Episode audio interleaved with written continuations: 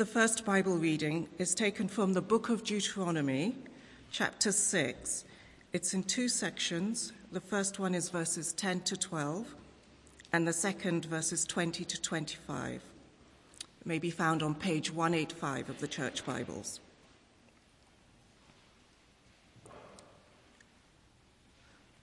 When the Lord your God brings you into the land he swore to your fathers, to Abraham, Isaac, and Jacob, to give you, land with large flourishing cities you did not build, houses filled with all kinds of good things you did not provide, wells you did not dig, and vineyards and olive groves you did not plant, then when you eat and are satisfied, be careful that you do not forget the Lord who brought you out of Egypt, out of the land of slavery. In the future, when your son asks you, What is the meaning of the stipulations, decrees, and laws the Lord our God has commanded you? Tell him, We were slaves of Pharaoh in Egypt, but the Lord brought us out of Egypt with a mighty hand. Before our eyes, the Lord sent miraculous signs and wonders, great and terrible, upon Egypt and Pharaoh and his whole household. But he brought us out from there to bring us in and give us the land that he promised on oath to our forefathers. The Lord commanded us to obey all these decrees and to fear the Lord our God, so that we might always prosper and be kept alive, as is the case today. And if we are careful to obey all this law before the Lord our God, as he has commanded us, that will be our righteousness. This is the word of the Lord. The second reading can be found on page 1163, and it's 2 Corinthians 9, beginning at verse 6.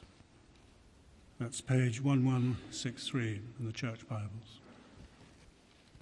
Remember this whoever sows sparingly will also reap sparingly. And whoever sows generously will also reap generously. Each man shall give what he has decided in his heart to give, not reluctantly or under compulsion, for God loves a cheerful giver. And God is able to make all grace abound to you, so that in all things at all times, having all that you, you that you need, you will abound in every good work. As it is written, He has scattered abroad his gifts to the poor his righteousness endures forever.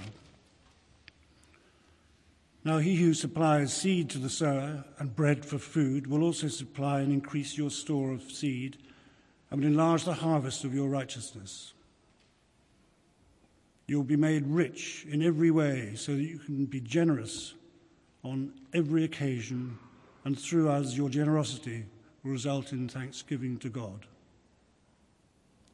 The service that you perform is not only supplying the needs of God's people, but is also overflowing in many expressions of thanks to God.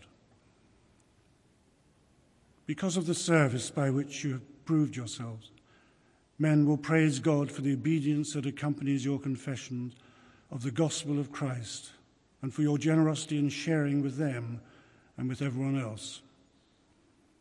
And in their prayers for you, their hearts will go out to you because of the surpassing grace God has given you. Thanks be to God for his indescribable gift. This is the word of the Lord. Thanks be to God. Were the whole realm of nature mine, that were an offering far too small. Love so amazing, so divine, demands my life, my soul, my all. Amen. Please sit down. Well, today is Commitment Sunday when once a year we ask those who count themselves members of St. Michael's to review their giving to God's work here. We ask you to pledge what God has asked you to give to support the ministry in 2016 so that the Treasurer and Finance Committee can plan and budget realistically and not do guesswork. We will be looking mainly at 2 Corinthians 9 and it's on page 1163. You'll find it a help if you have it in front of you. Now, we all have favorite verses in the Bible. Uh, sometimes because they were particularly significant for us at a time in our lives. One of my favorites is Romans 8, verse 32. He who did not spare his own son, but gave him up for us all, how will he not also, along with him, graciously give us all things. It reminds me of a time when I was thrashing around in something of a muddle, trying to understand what a Christian is. And it still surprises me how many could not answer that straightforward question. But this verse gives us a clue. A Christian is someone who has experienced the amazing generosity of God. A vicar then explained to me that when Jesus died on the cross, he died, yes, for the sins of the whole world, but he died for Charles, for my personal failures, faults, and sins. Jesus took them on himself. And that Jesus had been sent by God the Father with this express mission an act of supreme sacrifice. As a result, through Christ's act of reconciliation, enabling me to approach God, who is holy and perfect, we are able to have a living, daily relationship with God. Always reminded that story of the Speaker's Corner speaker who was challenged. And the man said, But God is dead. And the speaker said, That's extraordinary. I was speaking to him just this morning. The wonder is of God's concern for us, who, far from being mean spirited as some imagine God to be, has held nothing back from us. For as Romans 8 records, how will he not also, along with him, with Jesus, graciously give us all things? The Christian is, if I may put it this way, in a win win situation. Once we have believed in Jesus' death on the cross, being sufficient to pay for our sins and failures, and then in addition, having welcomed him into our everyday lives, if we do that, then we become new people, a new creation. Under Roman law, when a person was adopted, they became a new person. The debts of their old life were of no relevance to the new adopted person who had a new family and often a new name. Christians are adopted members of God's family, sons and daughters of the King.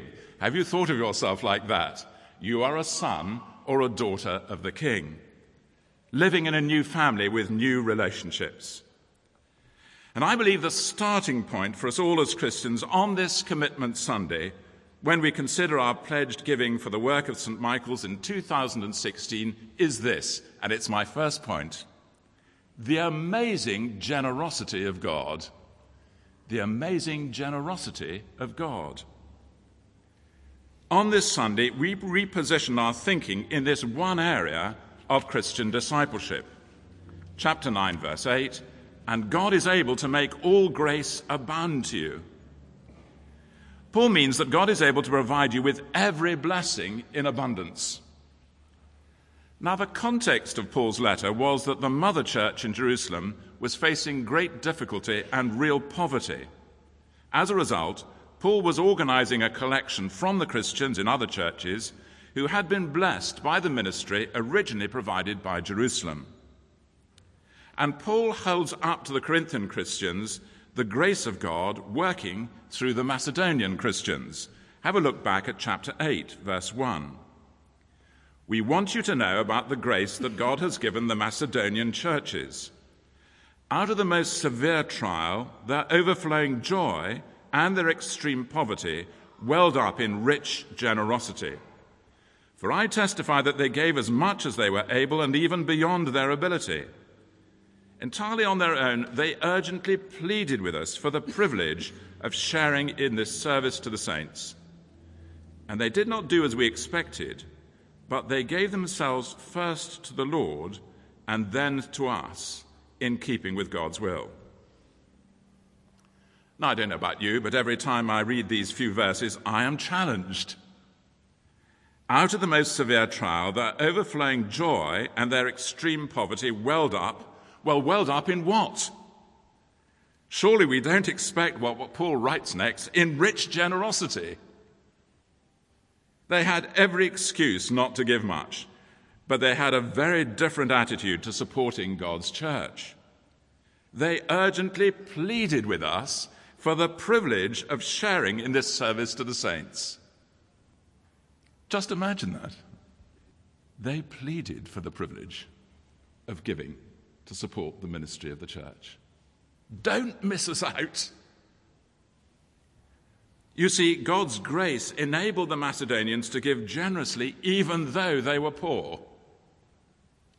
And in the case of the Corinthians, who were better off, at the present time your plenty, verse 14, chapter 8, will supply what they need. So the grace of God in their case is to be understood as the blessing of relative affluence. And the purpose of God's blessing is set out, and he reminds them of their sufficiency chapter 9, verse 8, so that in all things, at all times, having all that you need. This is not about self sufficiency, a proud independence of outward circumstances or of other people. Rather, Paul meant it in the sense of sufficiency provided by God's grace, his undeserved, unearned love. The Macedonians have been blessed. They've been blessed with a rare thing contentment. Contentment in their poverty, and so were able, even in that situation, to abound in generosity.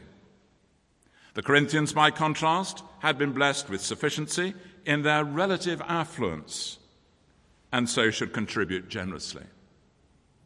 Both were recipients of God's amazing grace, and as a result, though in different circumstances, could respond generously. I can't overemphasize enough how important this starting point is. Our pledge should come from what, chapter 9, verse 7, each has decided in his heart to give, not reluctantly or under compulsion, for God loves a cheerful giver. Actually, don't we all love cheerful givers? Over the years, my wife Tricia and I have been those who've received great acts of kindness, people lending their homes for a holiday, for example. And almost always they've made us feel we're doing them a favor as they encourage us to stay. Oh, do stay, they say. The house will be empty. And we think, oh, well, all right, you know, we'll do them a favor in Monte Carlo or wherever it is. However, there have been just one or two occasions when the offer was made with so many cautions and reservations that we decided not to go there. You see, the cheerful giver encourages us in so many ways. So today, as you consider your pledge, can I underline that God wants cheerful givers? And I guess, rather like us, He'd rather not have it if it was anything else. Here's my second point. Anything important is planned. Anything important is planned. Paul tells the Corinthian Christians that he knows that they were eager to help, and he had in fact been boasting to the Macedonians about their enthusiasm to be involved, and they've been ready to give since last year, chapter 9, verses 1 and 2. However, and this is where we must smile, Paul is sending an advance party, verse 3, in order that our boasting about you in this matter should not prove hollow, but that you would be ready as I said you would be. Do you see, detect just a slight feeling of uncertainty? He was a little concerned that, in spite of their good intentions, they might not have got round to actually getting the collection to the right people, making sure it was really in their hands. I meant to do it. I just didn't get round to it. The reordering of this church 25 years or so ago cost a great deal of money. And there was still money to be paid when I arrived as vicar. but I was very moved to discover that many of those who had made financial pledges for the building work kept their promises, even though some had moved out of London and had left St. Michael's. Paul's advance party, verse 5, chapter 9, was to finish the arrangements, to complete the task. I don't know about you, but I'm amazed at the amount of bureaucracy that is involved in just living daily lives. Form filling is not at the top of my favourite things to do. But we do ask you to give our hard-working treasurer, Andrew, Andrew uh, Fisher, an indication, some sign of your committed giving so he can plan a budget. It makes sense, doesn't it? If he doesn't just do this, stick his finger in the wind and say, Well, I hope. And this year, we've sent pledge forms by email so you can complete it that way or by the paper form. And if you're a regular member and haven't received that, do let us know. There are some empty forms to complete uh, on the tables at the back. But please complete it. And I'd also invite you prayerfully to consider the information which we've given you because we want you to know it's one aspect of our life together as a church and ask you whether you can increase your committed giving. Let me highlight just a few points from my letter. Following the principle of tithing, we always give away 10% of our income to God's work in the United Kingdom and overseas. Actually, we're trying to aim for more. Only three people at St. Michael's know how much each of us gives the treasurer, the finance secretary, and God. Nevertheless, previous treasurers have been able to show that the greater part of our giving is met by a fairly small number of donations. And it could be argued that some are not giving realistically and are over relying on others in the church family for the ministry benefits they receive. Here's my third point. The purpose of committed giving is to support, chapter 9, verse 8, every good work for God's kingdom. Now, it's very easy to overlook the importance of the work of the Mission Support Group. This is the committee tasked by the Church Council to distribute the 10% of our income to ministries here in the United Kingdom and overseas. As many of you will know, I spent last weekend in Belgrade supporting John and Angela Field, our mission partners, in their remarkable, persevering ministry. It's very tough and the Mission Support Group asked the Fields how we could support their work. And they suggested a contribution for a part time administrator, and we gave £3,000. I'm going to ask um, Plarman if you put up the first one. And the money was used to revive a fellowship of church leaders in Serbia, the Protestant Evangelical Union of Serbia. I was invited to speak at an unprecedented assembly of some 60 and so leaders, the largest gathering for many years. And it came about mainly as a result of the St. Michael's donation for the administrator who had worked hard to gather them together. And again, through John and Angela and their Serbian friends, I met the Orthodox Bishop of Belgrade and was able to introduce him to the leader of the Protestant Churches Fellowship because they didn't know each other. John Field is on my left, then there's me, then there's the bishop, the Orthodox bishop. Then there's the advisor to the Prime Minister on religious affairs. Then there's Samuel Petrovsky, who is the leader of the Protestant churches. And then there's a friend of his, a disciple of Jesus. That was historic. This was historic. This was me uh, uh, speaking to the assembly. It's rather difficult to see for some of you. Uh, it was in a modern Baptist church. I was translated into Serbo Croat. My top tip is if you are translated into Serbo Croat, ha- half your text, because it takes twice as long. I think there's one more picture. And this is uh, being given a tour of the new cathedral. The new cathedral is the most astonishing place. Uh, we were just shown the crypt, only the crypt has been completed, full of marble and frescoes. The Orthodox Church thinks that only the best will do for God's worship. And that's what they're doing.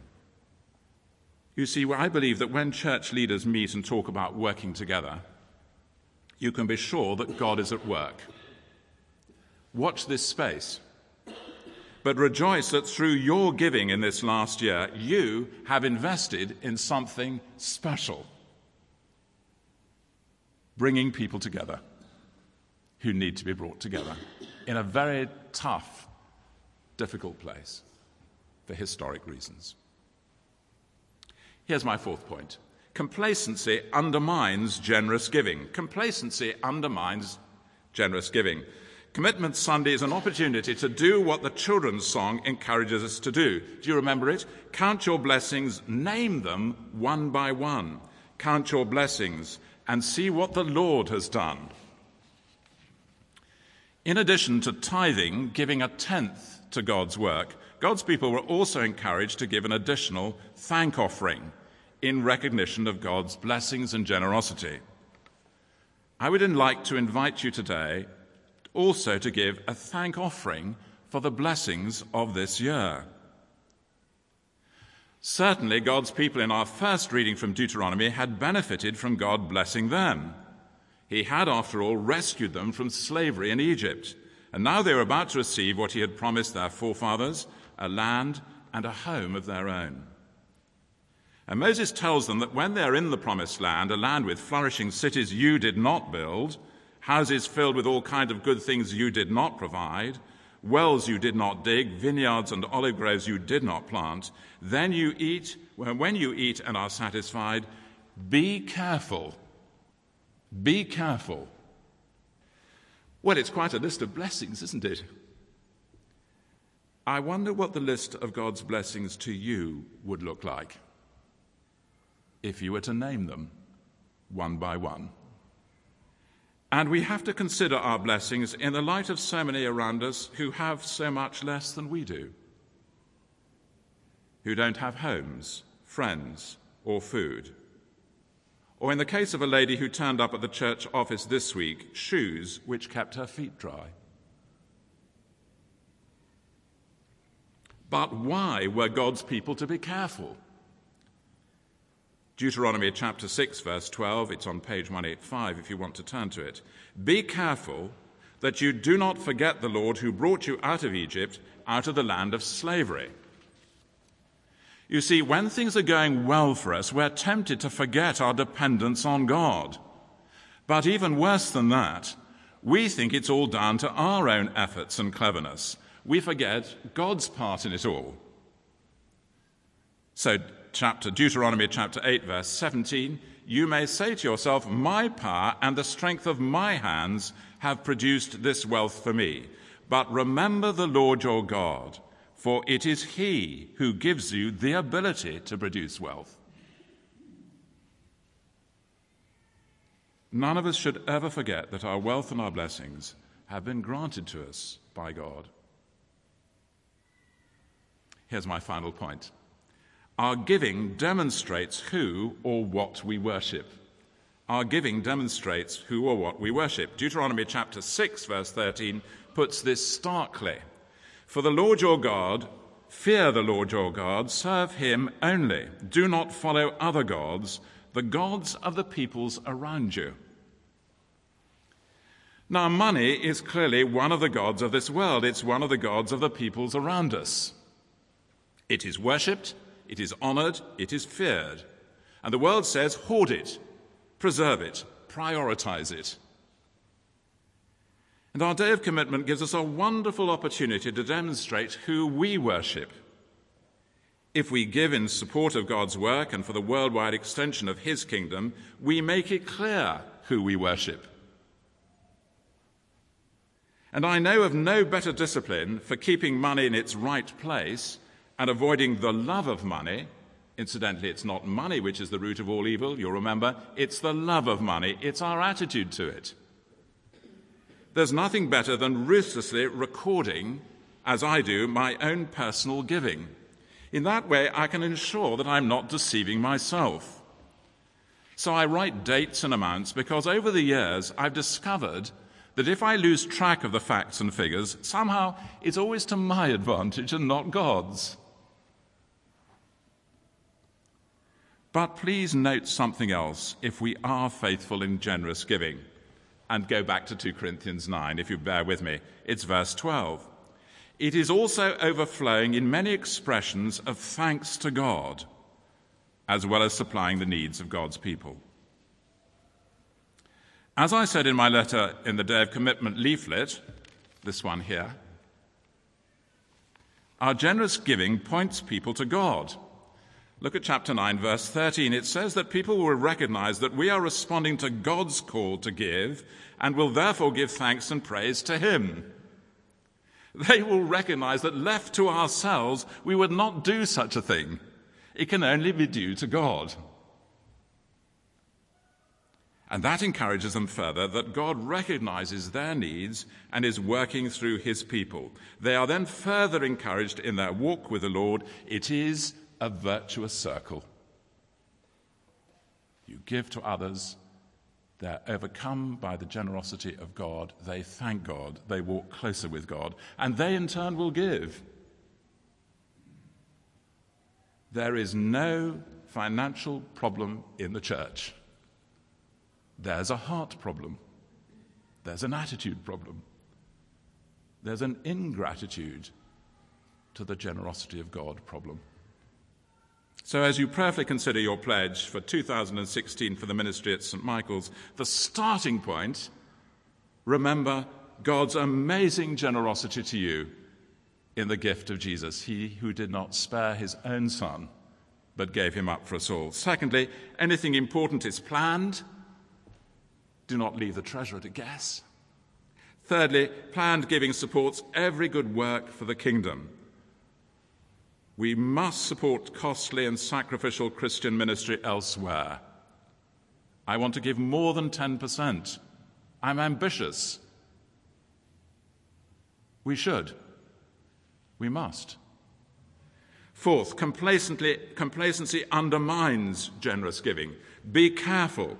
Don't forget the blessings that God has given you. And finally, our giving demonstrates who we truly worship. Do you record your giving? Do you know how much you have given away this year? In Malachi 3:10 God says through the prophet, "Bring the whole tithe into the storehouse, that there may be food in my house. Test me in this," says the Lord Almighty, "and see if I will not throw open the floodgates of heaven and pour out so much blessing that you will not have enough room for it." Of course, the system commanded of tithing, giving a 10% of uh, money and gifts, was in the Old Testament the minimum standard. The minimum. And then you gave the thank offering in, on top. All in gratitude to God, all from the Old Testament. We live in the New Testament times when we have far more to be grateful for he who did not spare his own son, but gave him up for us all. What are we saying if we're thoughtless, careless, or unplanned about our giving to God? What does that say about our gratitude? I think the story of the ten lepers is so haunting. Healed from leprosy, only one went back to thank Jesus. One and he wasn't a member of God's people.